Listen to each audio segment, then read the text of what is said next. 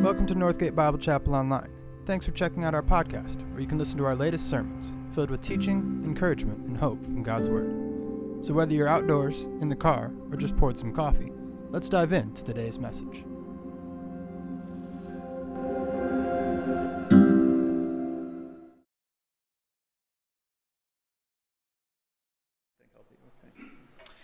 Good morning again.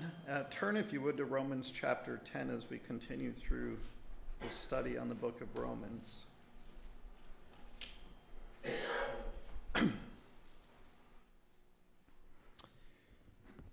Romans chapter 10, and let's just read our portion for today, beginning in verse 1.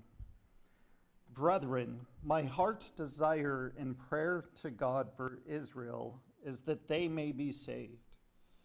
For I bear them witness that they have a zeal for God, but not according to knowledge.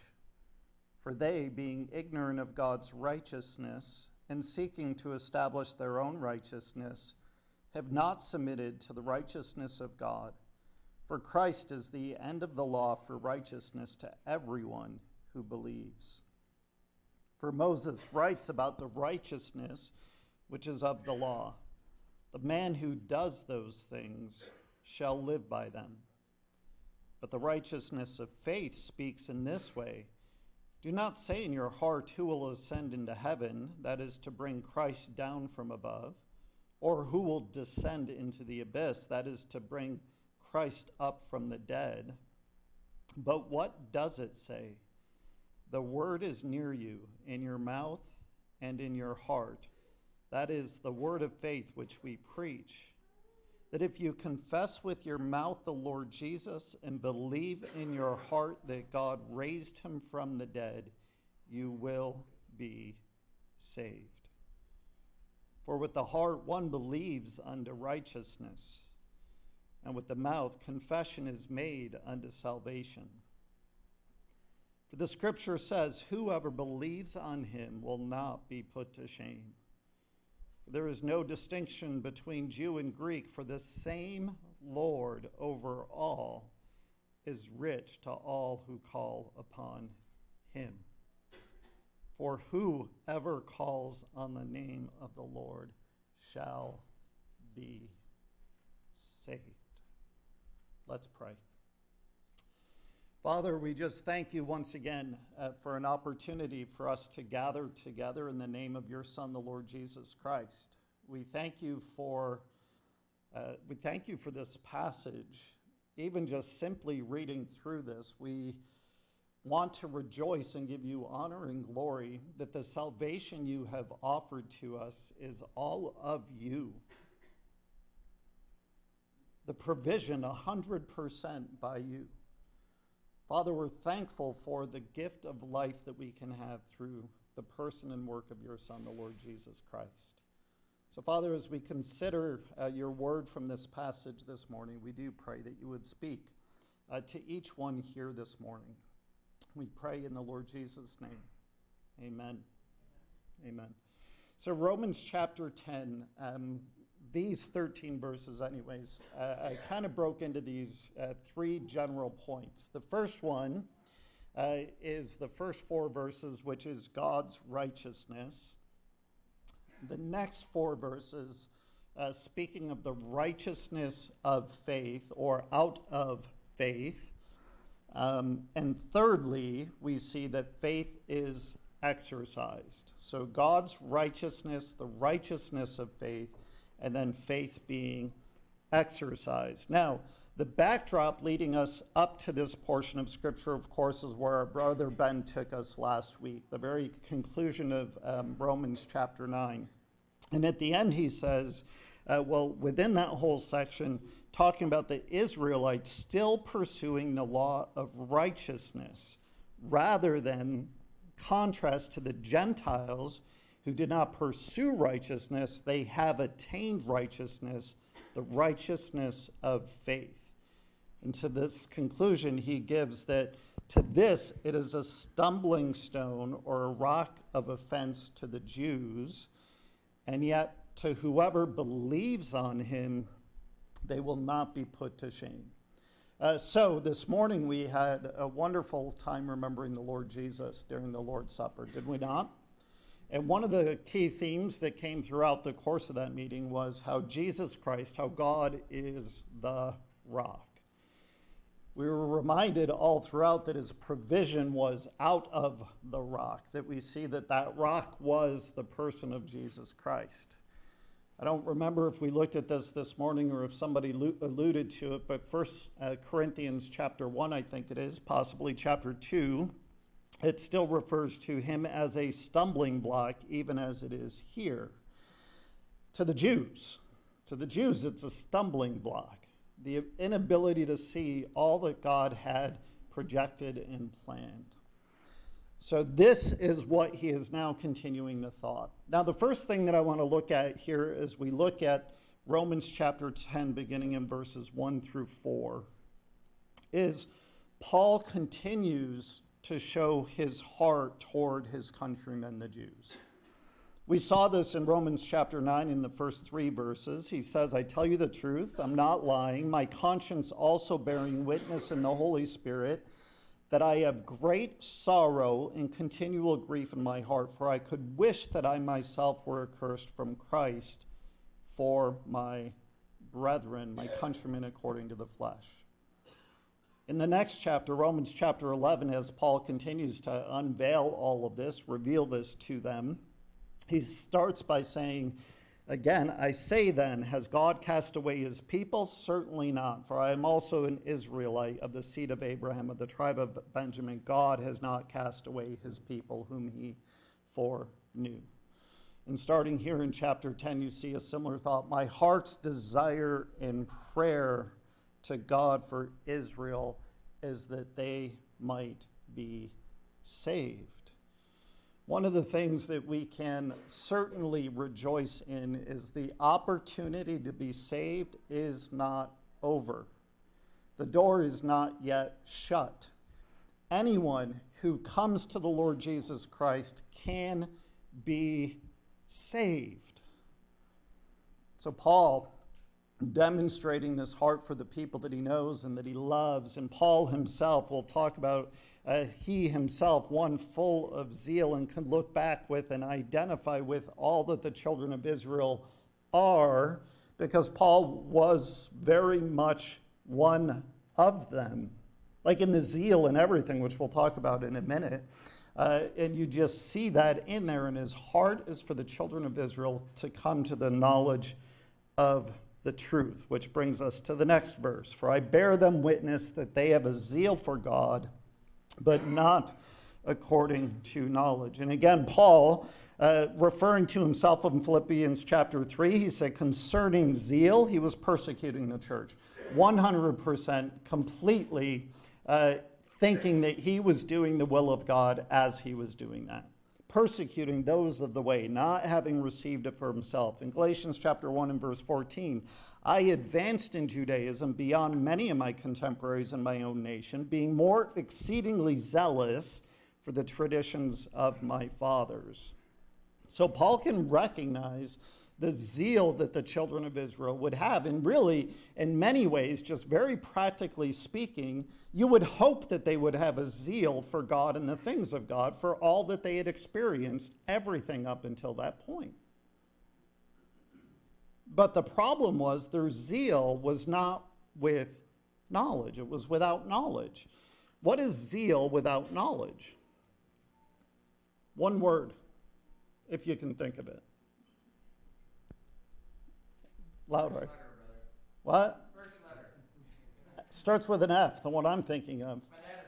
Okay, that's good. I was going to say foolishness. But we'll go both ways. You can be a fanatic in a foolish-hearted way, yes? Like this idea that you have zeal but without any measure of knowledge. You know people like that, like in whatever maybe line of work that you're working in, people are excited about something, but they don't see the end result. They haven't quite thought through all of the steps. And their zeal has gotten a hold of them.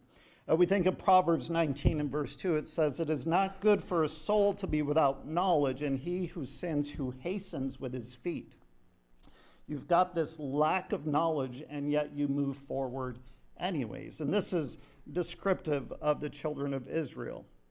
Some would say zeal without knowledge is fire without light. You have the heat, but you don't even know what you're looking at because there's no illumination on the reality of the truth. And this is where the children of Israel are living. So then it goes on, for they are being ignorant of God's righteousness, seeking to establish their own righteousness. So we'll focus, ignorant of God's righteousness.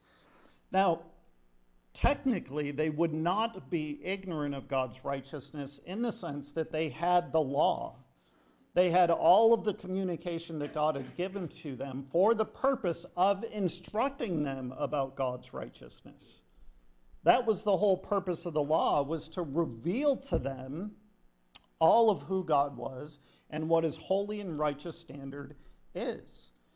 I've probably said this 1,000 times from this platform, but one of the things that I always come back to, and I might have in my message 2 weeks ago, I have no idea, it seems to be a pretty common theme for me, but I go back to Exodus 19, when God says, say all this to the children of Israel, if you obey my voice and keep my commandments, then you will be, and it gives all these promises, the kingdom of priests, holy nation, a peculiar people. This is the promise. And the children of Israel responded with, all that the Lord has said we will do. Like, this is, they had no idea at that moment what all the Lord was going to say. They hadn't been given the law yet. That came in the next chapter. This was only setting themselves up for it. After the law and the statutes and ordinances given in the next 3 chapters, chapter 24, they write them all down in the book of Exodus, and they write them down, they consecrate them with blood. He reads them off to them. Now they know what it is. And what do the children of Israel again say? All that the Lord has said we will do. We think we can do this. That's the zeal. And yet it's the declaration of God's righteousness that should make all of us realize that as we look at the righteous expectation of who God is, all we could come down to is we can't do it. There is no way on this side of eternity that I could ever do all that God commands. I think you and I, hopefully I'm not the only one, you and I can even identify with the fact of having the Holy Spirit of God living in us to empower us to live a life of righteousness, and yet we still don't do it perfectly. We can sound like we're just being critical of the children of Israel when we bring these things out, and perhaps Paul sounding like he's being critical, but let's be clear that this is just very much the nature of mankind. Who we are in Adam is to say that we can do this, and we can't. So when it says that they were ignorant of God's righteousness, it's not that they didn't know. They had the laws, they had the ordinances, they had everything given to them. As a matter of fact, we were reminded at the beginning of chapter 9 of saying that these were the covenantal people of promise, and they had all of these things given to them. The sacrifices, these offerings, these were not things simply to do to placate God. These were things that were being done in order to show them the coming of the Lord Jesus Christ, that there would be an intent and purpose behind all of this. So the ignorance simply being that they didn't have their eyes open to the reality of the truth of what all of this was. And in that ignorance, very much common to man in our natural state, we will always seek to establish our own righteousness, declaring ourselves to be right. According to whose standard?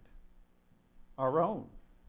I mean, perhaps you and your spouse, if you're married, or you children with your parents, you guys never have disagreement or any problems or conflict within your marriage.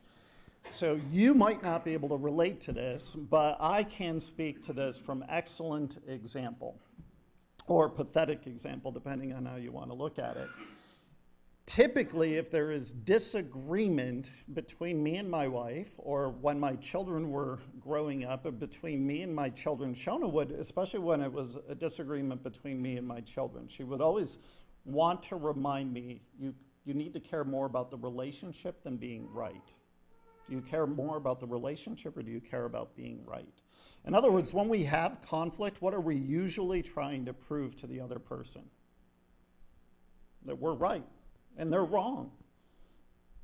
Because we're establishing that according to our own definition of righteousness, not according to the definition that God has given to us through the declaration of himself in the law. So they seek to establish their own righteousness. And ultimately, as we look at this, the last part of that, it says, they have not submitted themselves to God. They have not submitted themselves to God. Submission requires humility. The willingness to look at God and to place ourselves under. Again, Paul said this in Romans chapter 3, there is no fear of God before their eyes, because they wanted to establish the righteousness for themselves. Submission requires humility. The willingness to say, God, I can't do this. It is all by you, requires this humility. Proverbs 11:2 says, when pride comes, then comes shame. So if we go back to how the verse ended in chapter 9 and talks about there is no shame when you have trusted in the rock, rather than viewing it as a stumbling stone and a rock of offense, there is no shame. When pride comes, then comes shame. But with the humble is wisdom. Proverbs 29:23, a man's pride will bring him low, but the humble in spirit will retain honor. And then Paul concludes this little section with verse 4, for Christ is the end of the law. Christ is the end of the law. Now, that doesn't mean that all of God's righteousness disappears when Christ came and died on the cross. If anything, his righteousness, God's righteousness as revealed in the law, was only amplified. The Lord Jesus speaking to the people, and he said, it was written, or it has been said to you, the man who commits adultery, but I say to you that he who looks upon a woman with lust has committed adultery in his heart. The righteousness of God was amplified through the person of the Lord Jesus Christ. But then he was the complete fulfillment of all of the righteous obligations of the law. I ended this message 2 weeks ago talking about he is just and the justifier to those who believe in Jesus Christ. God was right because he poured out his wrath on Jesus Christ, and he was righteous because he did that, and he was the justifier, or declaring those who believed to be just, the complete fulfillment of the law. So moving on, so we see the establishment of God's righteousness. It's not according to man's righteousness, not according to the righteousness that we pursue. And as Paul is communicating this, it's his heart toward the children of Israel who were still striving toward righteousness according to their own definition, in alignment with God's law, but without the ability to see and recognize that there was no way that they could do it. So secondly, we go to this next section in chapter 10 here, verses 5 through 8. And I'm not going to go through and read it all again right now, but he refers to this passage first. For Moses writes about the righteousness which is of the law. The man who does those things shall live by them. So the first thing that Paul is communicating here is a reminder to them that if you think you're going to attempt to fulfill all of the law, that you can establish this righteousness for yourself, that you have to live by them. It doesn't go away.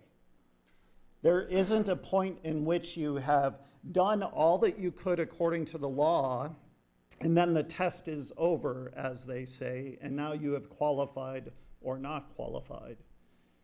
It will be you need to continue to live in that all of your days, a complete life of righteousness according to the law.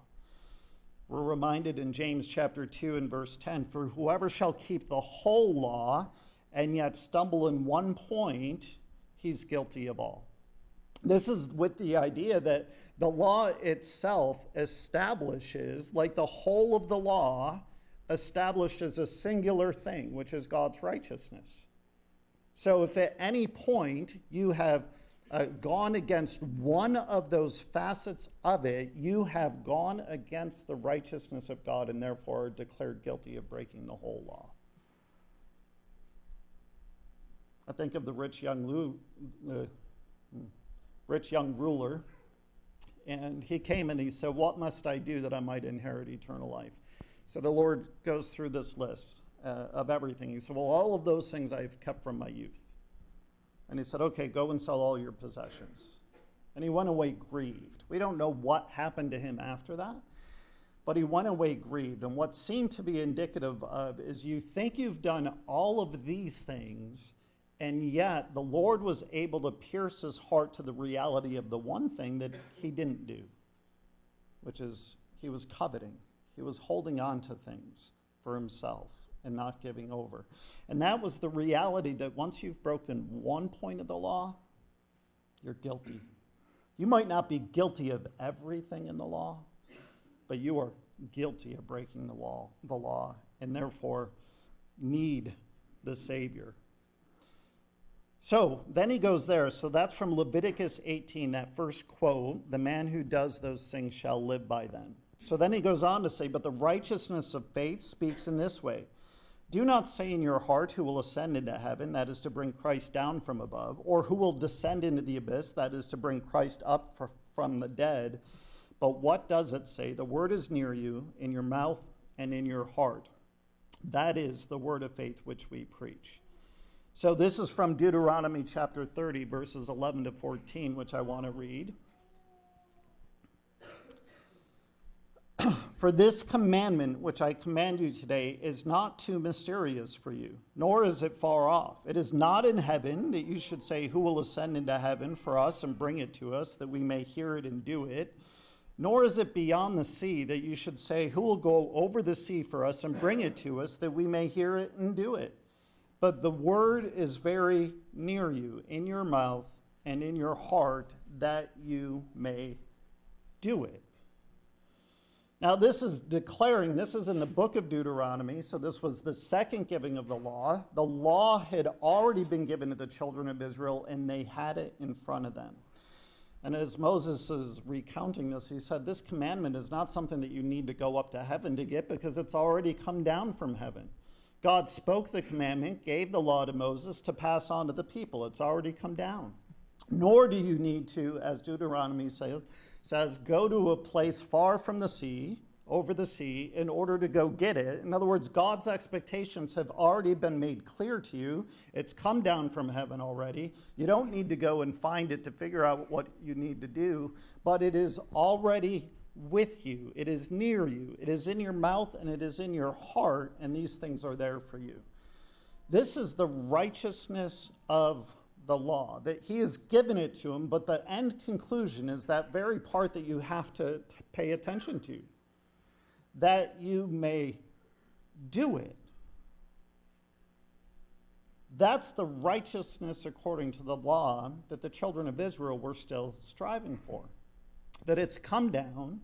I didn't have to go find it. God's given it to us, but it's so that I may do it. Not live in happy freedom of what the Lord Jesus Christ himself had done. So now going back to our passage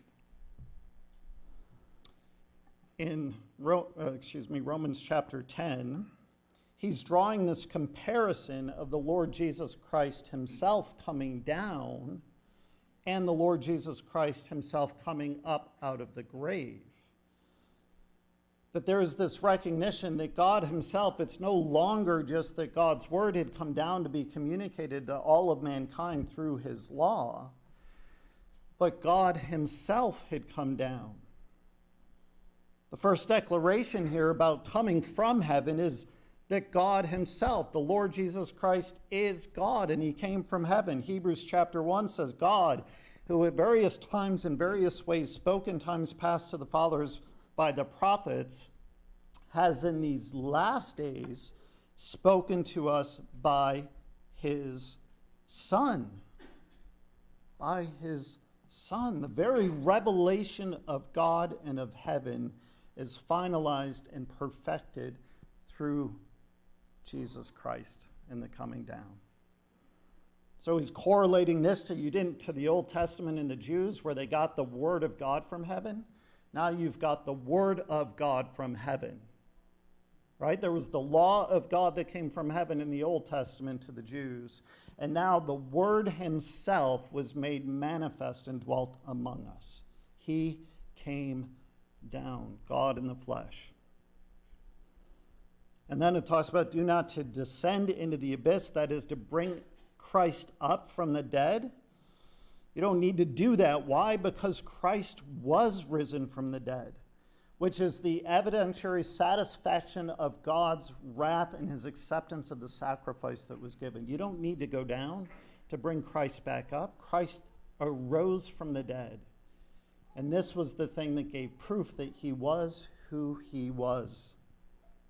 And he accomplished what he was supposed to accomplish. So you see, the Lord Jesus Christ, the God of heaven, the creator of all things, came down from heaven, and he went into the abyss, into the ground, but then he came out again, and he accomplished all. God is who Jesus Christ is and what he did to give us life. And then he concludes this with the word of faith that that is the word of faith which we preach. So similarly to the Old Testament in Deuteronomy chapter 30, the word is near you, in your mouth and in your heart. The word of faith, not the word of the law, not the righteousness of the law, but the righteousness which is of faith, which leads us to our last section, faith exercised. So it's interesting to me in Deuteronomy chapter 30, which he quoted, that this word is near you, it's in your mouth and in your heart. And of course, Paul there in verse 8 is equating that same thing. That word that we preach to you, the word of faith, is near you, in your mouth and in your heart. So then he immediately goes to verse 9. If you confess with your mouth the Lord Jesus and believe in your heart that God has raised him from the dead, you will be saved. Confession, the recognition that Jesus Christ is God and that he came down. This is in the order of which this happened chronologically. Jesus Christ came down from heaven, declared himself, and showed himself to be God who came down. Confess the Lord Jesus with your mouth. Believe in your heart that God has raised him from the dead. So it's near you, it's in your mouth, it's in your heart. And this is exactly where Paul goes to, that God has raised him from the dead. So verse 10, it goes on, and now it goes in reverse order. For with the heart one believes unto righteousness, and with the mouth confession is made unto salvation. For the heart one believes unto righteousness. You believe that God raised him from the dead, that God in heaven, the Lord Jesus Christ, came down, went to the cross to bear our sins upon himself, was taken down from the cross, and he went to the grave. At that time, the children of Israel, yea, even the disciples, thought that that was the end of it all. And yet, he rose victoriously, and he declared himself, showed himself to be the God of heaven. You believe that Jesus Christ died for your sins, that he rose from the dead as the satisfactory payment for your sins, and you will be declared right before God, justified, declared right, in a right position with God, simply by believing that Jesus Christ is who he said he was, who he said he is, and that his work was satisfactorily completed on the cross. For the heart one believes to righteousness or to justification. And with the mouth, confession is made unto salvation. Jesus Christ is Lord. Philippians chapter 2, Paul is reminding them, he's saying that one day, every knee will bow and every tongue confess that Jesus Christ is Lord. The natural inclination for those that have been saved, that have trusted in Christ and the Spirit of God has now come to indwell in you, is to declare him Lord. And that's with the hope that this one who raised from the dead and went home to be with the Father again is going to receive us unto himself. And that is the fulfillment of the salvation. With the mouth, confession is made unto salvation. In verse 11, whoever believes in him will not be put to shame. So this comes back to that closing verse from chapter 9. Whoever believes in him will not be put to shame. You know, in this life, on this side of eternity, sometimes we might be shamed. We might feel shamed to declare the righteousness of God, to declare that Jesus Christ is Lord. Do you guys find that difficult sometimes, like in work situations or maybe even within a family environment that you might be in? To confidently stand and say Jesus Christ is Lord without backing down? But the promise is to us that this has all been done by him. And you will not be put to shame. Why? Because he will confess you before the Father. In 2 Timothy, this is a faithful saying, if we died with him, we shall also live with him. If we endure, we shall also reign with him. If we deny him, he also will deny us. If we are faithless, he remains faithful. He cannot deny himself. This idea that for us to be a declaration of him in this life, on this earth now. Now, we may be put to shame sometimes in this earth because the world might look at us and they think we're just goofy. But when we're standing before God, there will be no shame. What right do you have to come into my heaven? I have none by myself. The only right I have to be able to enter into your presence, to be able to come and enjoy you for all eternity, is because of what the Lord Jesus Christ did for me. And by that testimony, you will not be put to shame. You will be received in by God to dwell with him for all eternity. And this is the promise that's been given to us.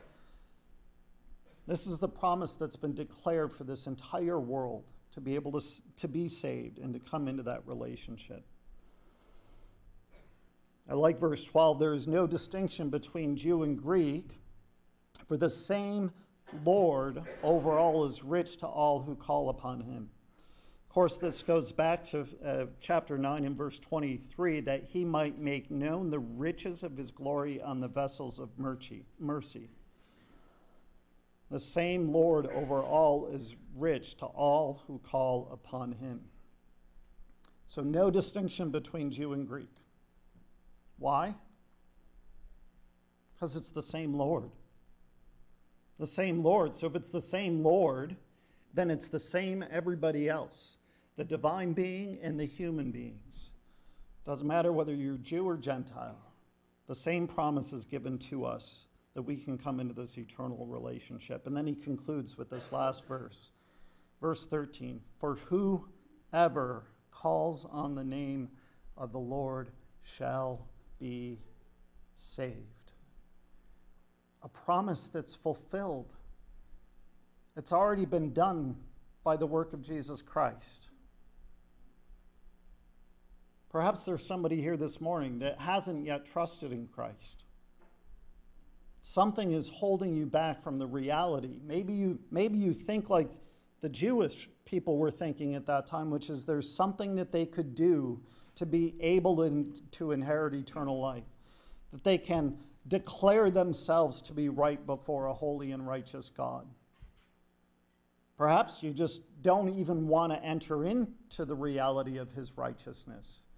And you'd rather just live according to the flesh and just satisfy yourself and all that this world would have to offer you.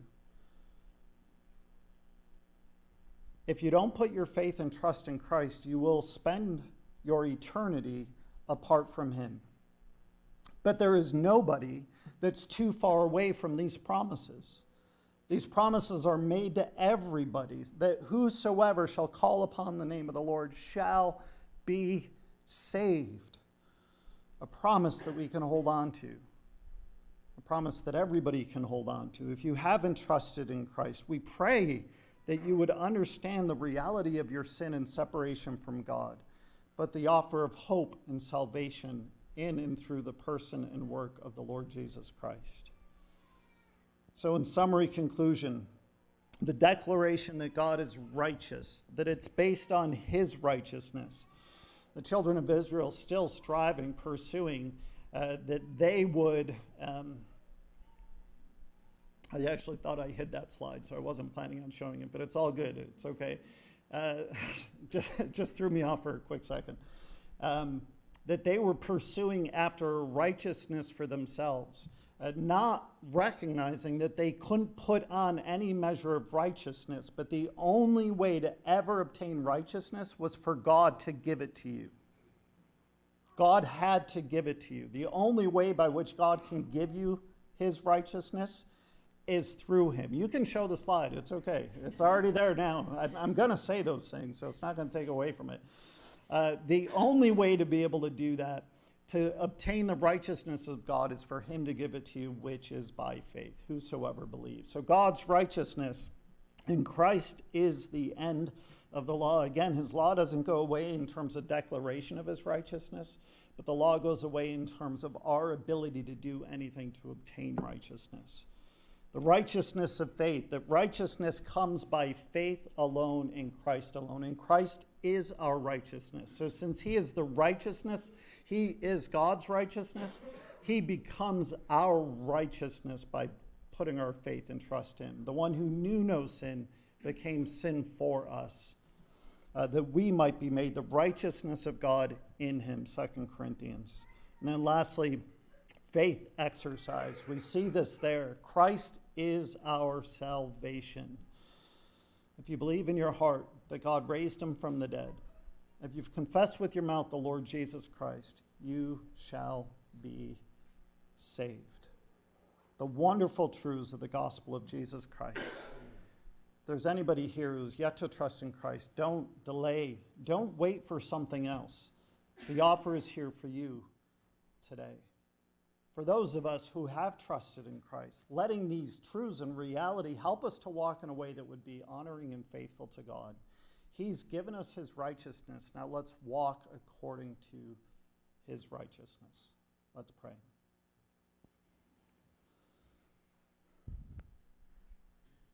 Our Father, we want to once again just thank you for the wonderful gift of salvation. We want to thank you that it is all because of the work of your Son, the Lord Jesus Christ. All we can do is receive this gift of righteousness, this gift of salvation, simply by believing that Jesus Christ the Lord came down from heaven, went to the cross, and died for our sins that we deserve to be separated from you. Father, we thank you for this truth that we simply need to believe this and confess the Lord Jesus to be saved, to know an eternal rest with you. Father, if there's anybody here who is yet to have trusted in Christ, we pray that you, by your Spirit, would work in their heart, bringing them to an understanding of these things so that they can call upon the name of the Lord and be saved. Father, for those of us who have, we pray that you would help us to wear your righteousness, that we would walk according to the righteousness, not by the power of our own flesh or strength, but simply by the power of the Spirit of God who indwells. So, Father, we commit these things to you and give you thanks in the Lord Jesus' name. Amen.